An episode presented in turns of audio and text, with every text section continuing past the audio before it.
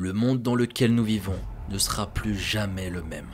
Plus le temps passe, plus on est connecté sur nos appareils. On passe quasi la totalité de notre temps sur les réseaux et les applications. On est tous devenus accros. Et si je vous dis tout ça, c'est pour vous parler plus particulièrement d'une affaire liée à TikTok. Après pas mal de recherches, je suis tombé sur des cas dramatiques. Ensemble, on va voir à quel point le vice humain n'a aucune limite. Eh bien salam à toi mon ami, j'espère que tu vas bien et que ta famille se porte bien.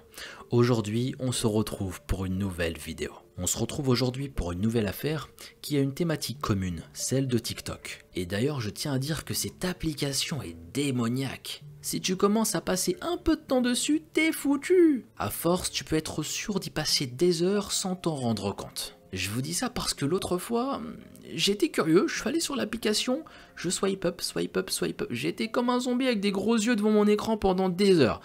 Bref, c'est vraiment une application démoniaque. Dites-moi d'ailleurs ce que vous pensiez de ce réseau. Parce qu'aujourd'hui, on va en entendre parler à travers nos histoires. Et d'ailleurs, petite parenthèse avant de rentrer dans le vif du sujet. Je reçois beaucoup de messages me dire Qu'est-ce qu'il y a sous ton bonnet, Mogo? On veut savoir ce qu'il y a. Qu'est-ce que tu nous caches? Montre-nous, mon précieux. ah ouf. Ouais, je vous imagine comme Golo, mon précieux. Montre-nous, Mogo et si vous voulez voir bande de curieux, venez sur mon Instagram, je vous l'affiche juste ici, Mogota Sama, c'est pas compliqué. Venez me suivre et là-bas parfois tu verras ma grosse tête sans bonnet. Et tu pourras enfin savoir si je suis chauve ou pas, parce que je vous connais, bande de fourbes. Bref, vous savez quoi faire pour les plus curieux. Enfin bref, comme je le disais, restez bien jusqu'à la fin pour les deux affaires qui vont suivre, afin de tout comprendre de ces histoires. Sur ce, n'hésitez pas à vous abonner et à liker cette vidéo pour soutenir la chaîne. Et surtout pour ne pas rater les prochaines affaires qui vont suivre toutes les semaines. Sur ce, je vais vous demander d'éteindre votre lumière, de vous installer tranquillement et de vous laisser emporter par ma voix.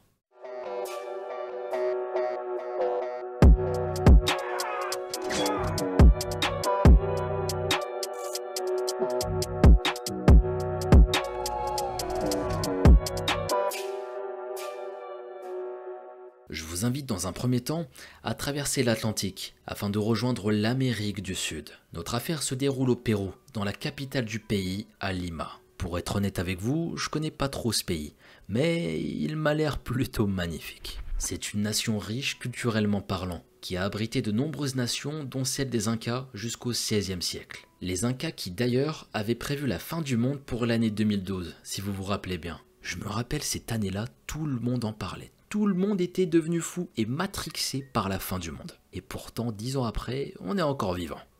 Bref, pour reprendre l'histoire, les Européens sont passés par là avec la découverte du continent. Ils ont semé le trouble et la mort sur leur passage avec leur épidémie et leur guerre. Autant dire que c'était perdu d'avance pour les malheureux autochtones. Pas très joyeux, je vous l'avoue, mais ça fait partie de l'histoire de ce pays. Après cette immersion historique, on va se concentrer plus précisément sur notre affaire criminelle. Je vais vous présenter le couple formé par Marilyn Yesenia Martinez González et Alexander Israel Penido Barro. Ils se sont rencontrés alors que la jeune femme était mineure. Elle avait environ 16 ans à l'époque, tandis que l'homme approchait la trentaine. Encore un type attiré par les jeunes filles, et ça me rappelle certains cas qu'on a pu traiter. Déjà là, ça annonce la couleur, ça commençait pas très bien. Marilyn Martinez est une jeune femme de 29 ans, aux cheveux bruns ondulés et au teint mat. C'est une femme magnifique qui apprécie se maquiller et qui a un certain sens de la mode. Elle est joyeuse, souriante et a confiance en elle. Alexander de son côté est âgé de 43 ans.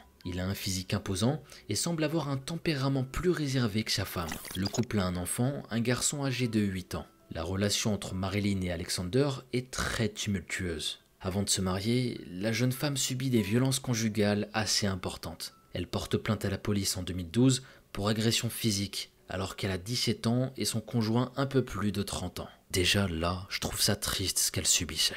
Skena, elle avait 17 ans la pauvre. Et là, excusez-moi les termes, mais t'avais une grosse merde qui la violentait. Ici, je suis obligé d'être un peu vulgaire pour nommer ce type.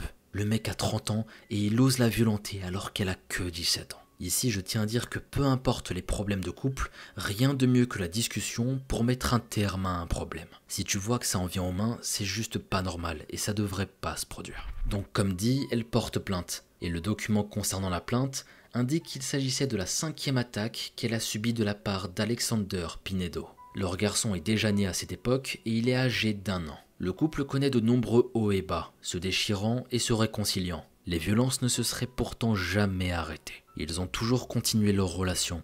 Et pour cause, Marilyn et Alexander vont finir par se marier. La famille s'installe dans une résidence du quartier de San Borgia. Entre-temps, la jeune femme se lance sur la plateforme de vidéo TikTok sous le nom de Marilyn.fitmommy. Pour vous présenter brièvement, même si vous connaissez tous TikTok, il s'agit d'une application mobile que l'on peut même décrire comme un réseau social de partage de vidéos courtes. Elle a été fondée en septembre 2016 par l'entreprise chinoise ByteDance. TikTok va gagner en popularité vers l'année 2021, et notamment auprès des jeunes internautes. Les utilisateurs réalisent ainsi des vidéos humour, des courts-métrages et bien d'autres contenus. Au fur et à mesure de son existence, elle devient un lieu de partage de vidéos à caractère ludique, préventif et même politique. Marilyn est très active sur le réseau social et elle poste régulièrement des vidéos de tout type. Elle danse, filme des exercices sportifs, partage des recettes de cuisine et fait également du contenu humoristique avec son mari et son fils. La vidéaste est pleine de vie et n'hésite pas à se montrer positive. Elle rêve de devenir coach personnel,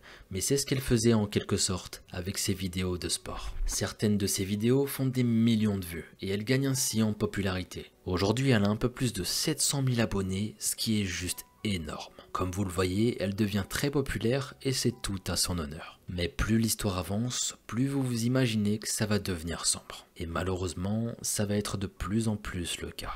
L'après-midi du 16 janvier 2023, des résidents de Sainte Borgia entendent des hurlements provenant non loin de chez eux. Ils identifient rapidement le domicile d'où proviennent les cris. Ils viennent de chez Marilyn Martinez, Alexander Pinedo et leur fils. Le couple est visiblement en train de se disputer, ce qui n'était pas rare. Cependant, les éclats de voix sont plus forts que d'habitude. Des voisins s'y rendent afin de savoir si tout va bien. Marilyn appelle d'ailleurs à l'aide à travers une fenêtre. La police est contactée et ils prennent la route directement. Des officiers se présentent quelques instants plus tard à la résidence. En pénétrant dans l'appartement du couple, ils tombent sur le corps sans vie de Marilyn Martinez, juste là, sur le sol, chez elle. La jeune femme a été visiblement attaquée à l'aide d'une arme blanche, au cours d'une scène extrêmement violente. Elle a perdu énormément de sang, le sol est taché de partout, et un couteau ensanglanté est posé juste à côté d'elle. Marilyn est déclarée décédée à environ 14 heures ce jour-là. Le fils du couple est recroquevillé dans une pièce juste à côté. Il est en état de choc le pauvre, comme s'il avait assisté à toute la scène. Imaginez une seule seconde ce pauvre enfant traumatisé par son meurtrier de père. Le mari de Marilyn Martinez est mis en état d'arrestation directement. Il est soupçonné par les enquêteurs d'avoir commis le meurtre de son épouse. Le gardien de la résidence assure que l'accusé a tenté de l'attaquer, alors qu'il se rendait juste au logement pour venir en aide à la jeune femme. Alexander Pinedo est conduit dans un commissariat des environs, tandis que son fils est confié à la famille de Marilyn. Le couple avait déjà rencontré des soucis précédemment, d'après les registres de la police, en plus des plaintes de Marilyn. La police serait intervenue à leur domicile par le passé. Ici, je trouve ça quand même dingue que des mesures n'ont pas été prises par le passé. Avec tous ces signalements, tous ces problèmes, tu m'étonnes qu'un jour ça a éclaté. Vraiment, je trouve ça dommage que des mesures n'ont pas été prises. Faut toujours qu'il soit trop tard pour qu'on se dise il fallait agir avant. C'est quand même dingue. Après, je sais, c'est pas toujours facile à déceler, mais. mais quand même. Ici, à noter qu'il faut une situation de danger imminent ou un certain tapage pour que les autorités interviennent rapidement. C'est ce que je suppose en tout cas. La police n'a pas vraiment l'habitude de se déplacer pour rien, entre guillemets. D'ailleurs, c'est peut-être les mêmes voisins qui les avaient contactés par le passé. Deux jours après la mort de la jeune femme, le bureau du procureur de Lima requiert une détention préventive de 9 mois à l'encontre d'Alexander Pinedo. L'homme est en effet le principal suspect dans cette affaire. On suppose que le mari de la victime était jaloux de la popularité de Marilyn sur les réseaux sociaux. Elle recevait énormément d'attention, de commentaires de la part des utilisateurs de la plateforme. Cela aurait pu constituer un motif pour la mise à mort de cette pauvre femme. À mon avis, il était juste beaucoup trop jaloux qu'elle soit sur TikTok. Et lui, comme un malade, il va choisir de la tuer. Au lieu de parler, de discuter calmement comme de bons adultes, lui non, il va la tuer. C'est quand même fou et hyper flippant de voir que des gens prennent des chemins aussi rapides. Et le pire, c'est qu'Alexander Pinedo va tout avouer.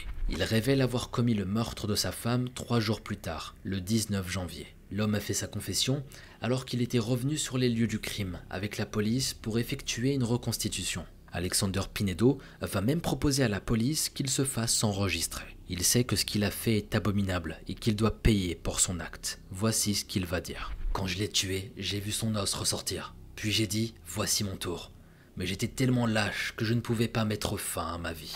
L'homme s'est rendu dans la chambre du couple suite à une dispute afin de retrouver Marilyn. Et à la main, il avait un couteau de cuisine. Alexander s'avance et porte un premier coup sur le dos de sa femme. Marilyn court dans une autre pièce afin d'appeler à l'aide. Son assaillant est juste derrière elle en train de la suivre. C'est à ce moment-là que le gardien de la résidence se serait rendu à l'appartement et que l'homme aurait tenté de s'en prendre à lui. Alexander rattrape Marilyn et la poignarde à 30 reprises. 30 reprises. Pour porter le nombre de 30 coups sur ta propre femme, c'est qu'il avait vraiment la haine.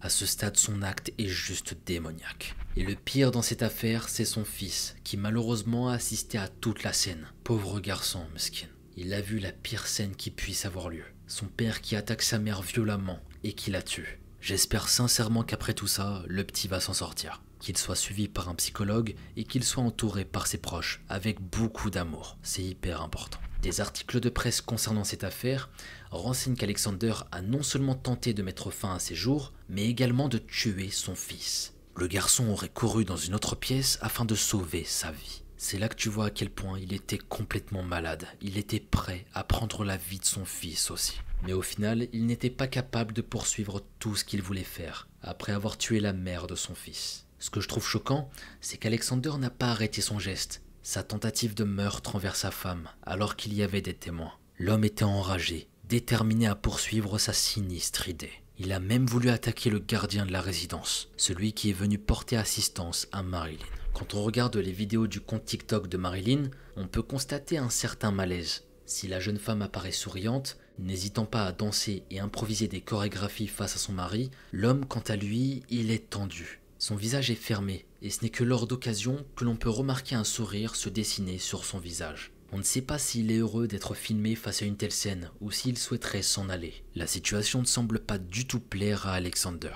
D'ailleurs, l'émission de télévision Al Rojo Vivo indique que c'était Alexander qui avait demandé à Marilyn d'apparaître sur son contenu et non l'inverse. Si la vidéaste n'était pas d'accord au départ, elle s'est accommodée ou prêtée au jeu suffisamment pour que cela soit naturel. Elle avait peut-être peur de subir de nouvelles violences si elle refusait. Le voisinage du couple s'exprime dans la presse concernant Marilyn et Alexander. Les membres de la résidence assurent que le couple avait un comportement normal, avec des disputes par moment. Ils n'avaient aucune raison de s'inquiéter, encore moins de deviner qu'un tel drame surviendrait. La famille de la victime révèle que le meurtrier était jaloux de sa femme. La vidéaste n'avait d'ailleurs jamais fait mention des sévices que son mari lui faisait subir, pas même à sa famille. Il est révélé qu'Alexander demandait à son propre fils, un garçon de 7 à 8 ans je vous rappelle, de surveiller les agissements de sa mère en son absence. L'homme était tellement contrôlant, rempli d'insécurité, qu'il devait avoir un œil sur sa femme, et ce, tout le temps. Et il était prêt à se servir de son fils pour arriver à ses fins avec Marilyn.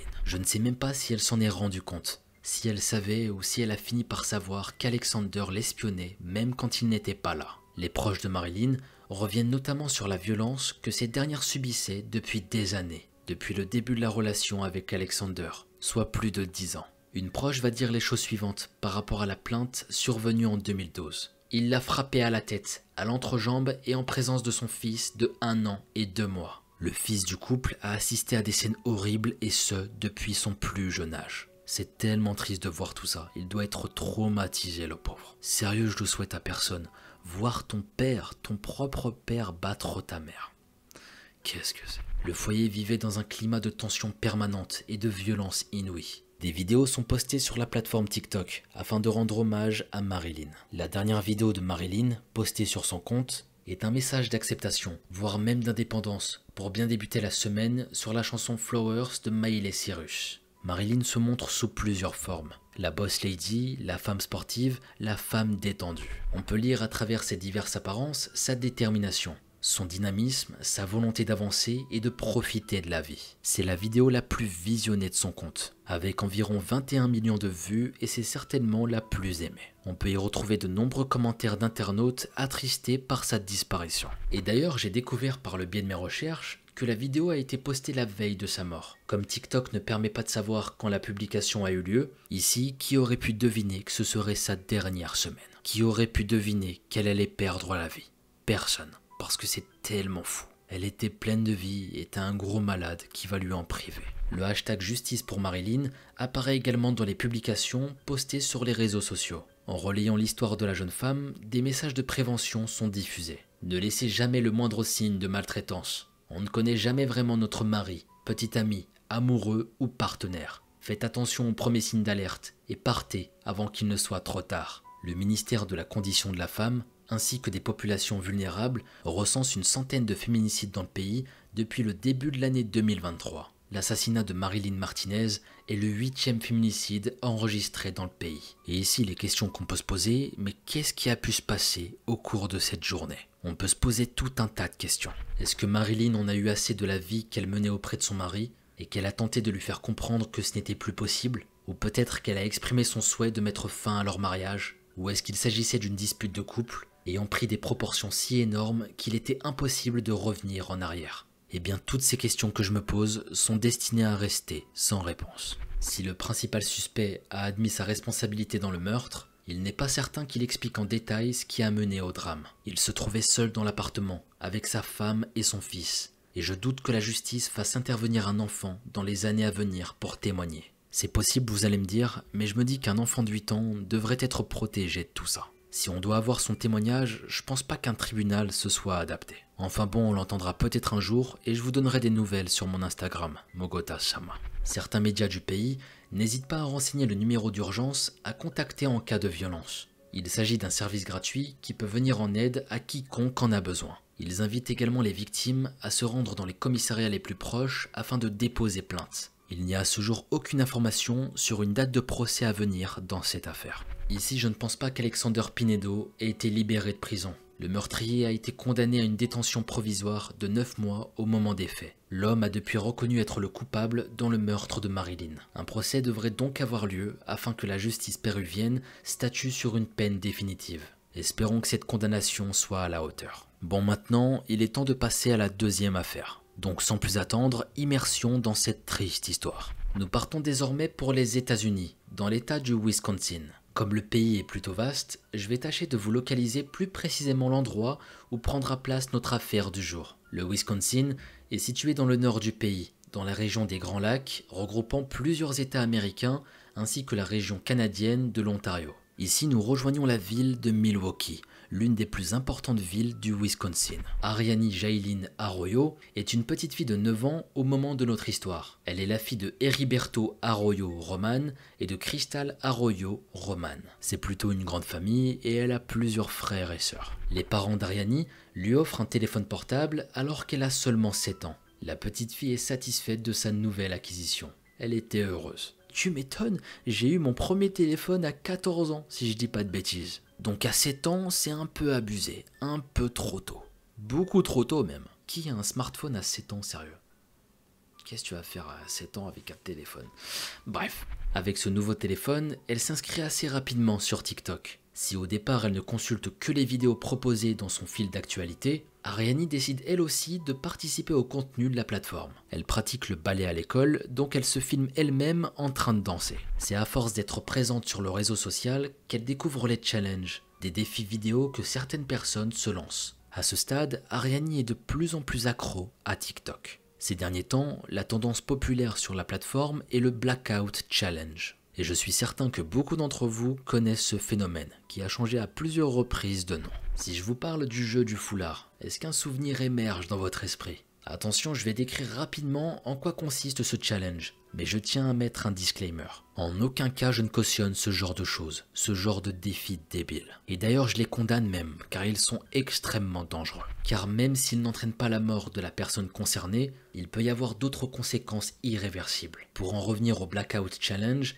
il consiste à s'asphyxier afin de manquer d'air, pour la plupart des cas à l'aide d'accessoires. Le but de la manœuvre est de perdre connaissance. Il existe un défi similaire appelé le challenge de l'étourdissement. Les challengers, si on peut les nommer ainsi, bloquent tout simplement leur respiration jusqu'à en perdre connaissance. Si vous vous trouvez ça stupide et dangereux, bah c'est pas spécialement le cas pour tous les gamins. À cet âge-là, on est inconscient et on ne pense pas forcément aux répercussions. Heriberto et Crystal sont assez préoccupés par l'intérêt de leur fille pour la plateforme. Ils sont soucieux de sa sécurité. Après avoir appris la mort d'un jeune utilisateur suite au Blackout Challenge en janvier 2021, les parents décident d'en parler avec leur fille. Ils demandent à Ariani s'il lui arrive de réaliser ce genre de challenge. Cette dernière assure que non, non, elle ne fait pas ça. Elle utilise l'application pour visionner des vidéos et poster ses propres chorégraphies de danse, rien de plus. Et ici, tous les défis ne sont pas bons à jeter. Certains permettent d'ailleurs de faire de bonnes actions. Je fais une petite parenthèse ici, un peu comme le Ice Bucket Challenge, qui était assez populaire il y a 10 ans sur Facebook. Celui-ci consistait à verser un seau d'eau glacée sur soi et mettre au défi 3 personnes de faire la même chose. Si les personnes invitées n'avaient pas rempli le défi sous 24 heures, elles devaient faire un don à une association. C'était en tout cas le but premier de ce challenge. Donc ici, comme on peut le voir, il y a des challenges très dangereux et des beaucoup, beaucoup plus soft. Et pour ceux qui sont soft, la plupart du temps, c'est pour faire le bien autour de soi. Mais j'y garde quand même une réserve, quand même faire très attention avec toutes sortes de challenges. Et d'ailleurs, pour poursuivre notre histoire, bah malheureusement, ça va aller beaucoup trop loin. Notre affaire va prendre un tournant des plus dramatiques. Heriberto découvre sa fille pendue dans sa chambre en rentrant chez lui le 26 février 2021. Le frère cadet d'Ariani avait retrouvé sa sœur inconsciente quelque temps auparavant. La petite fille de 9 ans est transportée d'urgence à l'hôpital. Ariani ne survit pas à l'asphyxie prolongée. Elle est déclarée morte à l'hôpital. La famille de la petite fille est dévastée. Sa mort intervient un mois après la discussion qu'elle a eue avec ses parents au sujet des dangers de certains challenges de TikTok. Les parents d'Ariani décident de porter plainte contre la plateforme TikTok. Ils estiment que le réseau social est responsable de la mort de leur fille. La famille est représentée par maître Matthew Bergman du social media Victim Loss Center. C'est un cabinet d'avocats spécialisé dans les réseaux sociaux qui viennent en aide à des parents sur ces sujets. L'avocat de la famille est dur dans ses déclarations il dit les choses suivantes. TikTok a investi des milliards de dollars dans la création de produits conçus pour diffuser des contenus dangereux, en sachant que ces contenus sont dangereux et peuvent conduire à la mort de ses utilisateurs. Il est affirmé dans la plainte que le fil d'actualité d'Ariani lui proposait régulièrement des vidéos de challenge. Un porte-parole de la plateforme renvoie la presse à une déclaration antérieure. En effet, celle-ci renseigne que TikTok fait le nécessaire pour assurer la sécurité de ses utilisateurs et surtout face au contenu jugé violent ou inapproprié. Nous demeurons vigilants dans notre engagement à l'égard de la sécurité des utilisateurs. Nous supprimerons immédiatement le contenu dangereux s'il est trouvé. Nous offrons nos plus sincères condoléances à la famille pour cette perte tragique. La plateforme TikTok rappelle d'ailleurs que le challenge existait bel et bien avant le réseau social. Cependant, TikTok est visé par des autres plaintes suite à la mort de deux autres fillettes. Nila Anderson qui avait 10 ans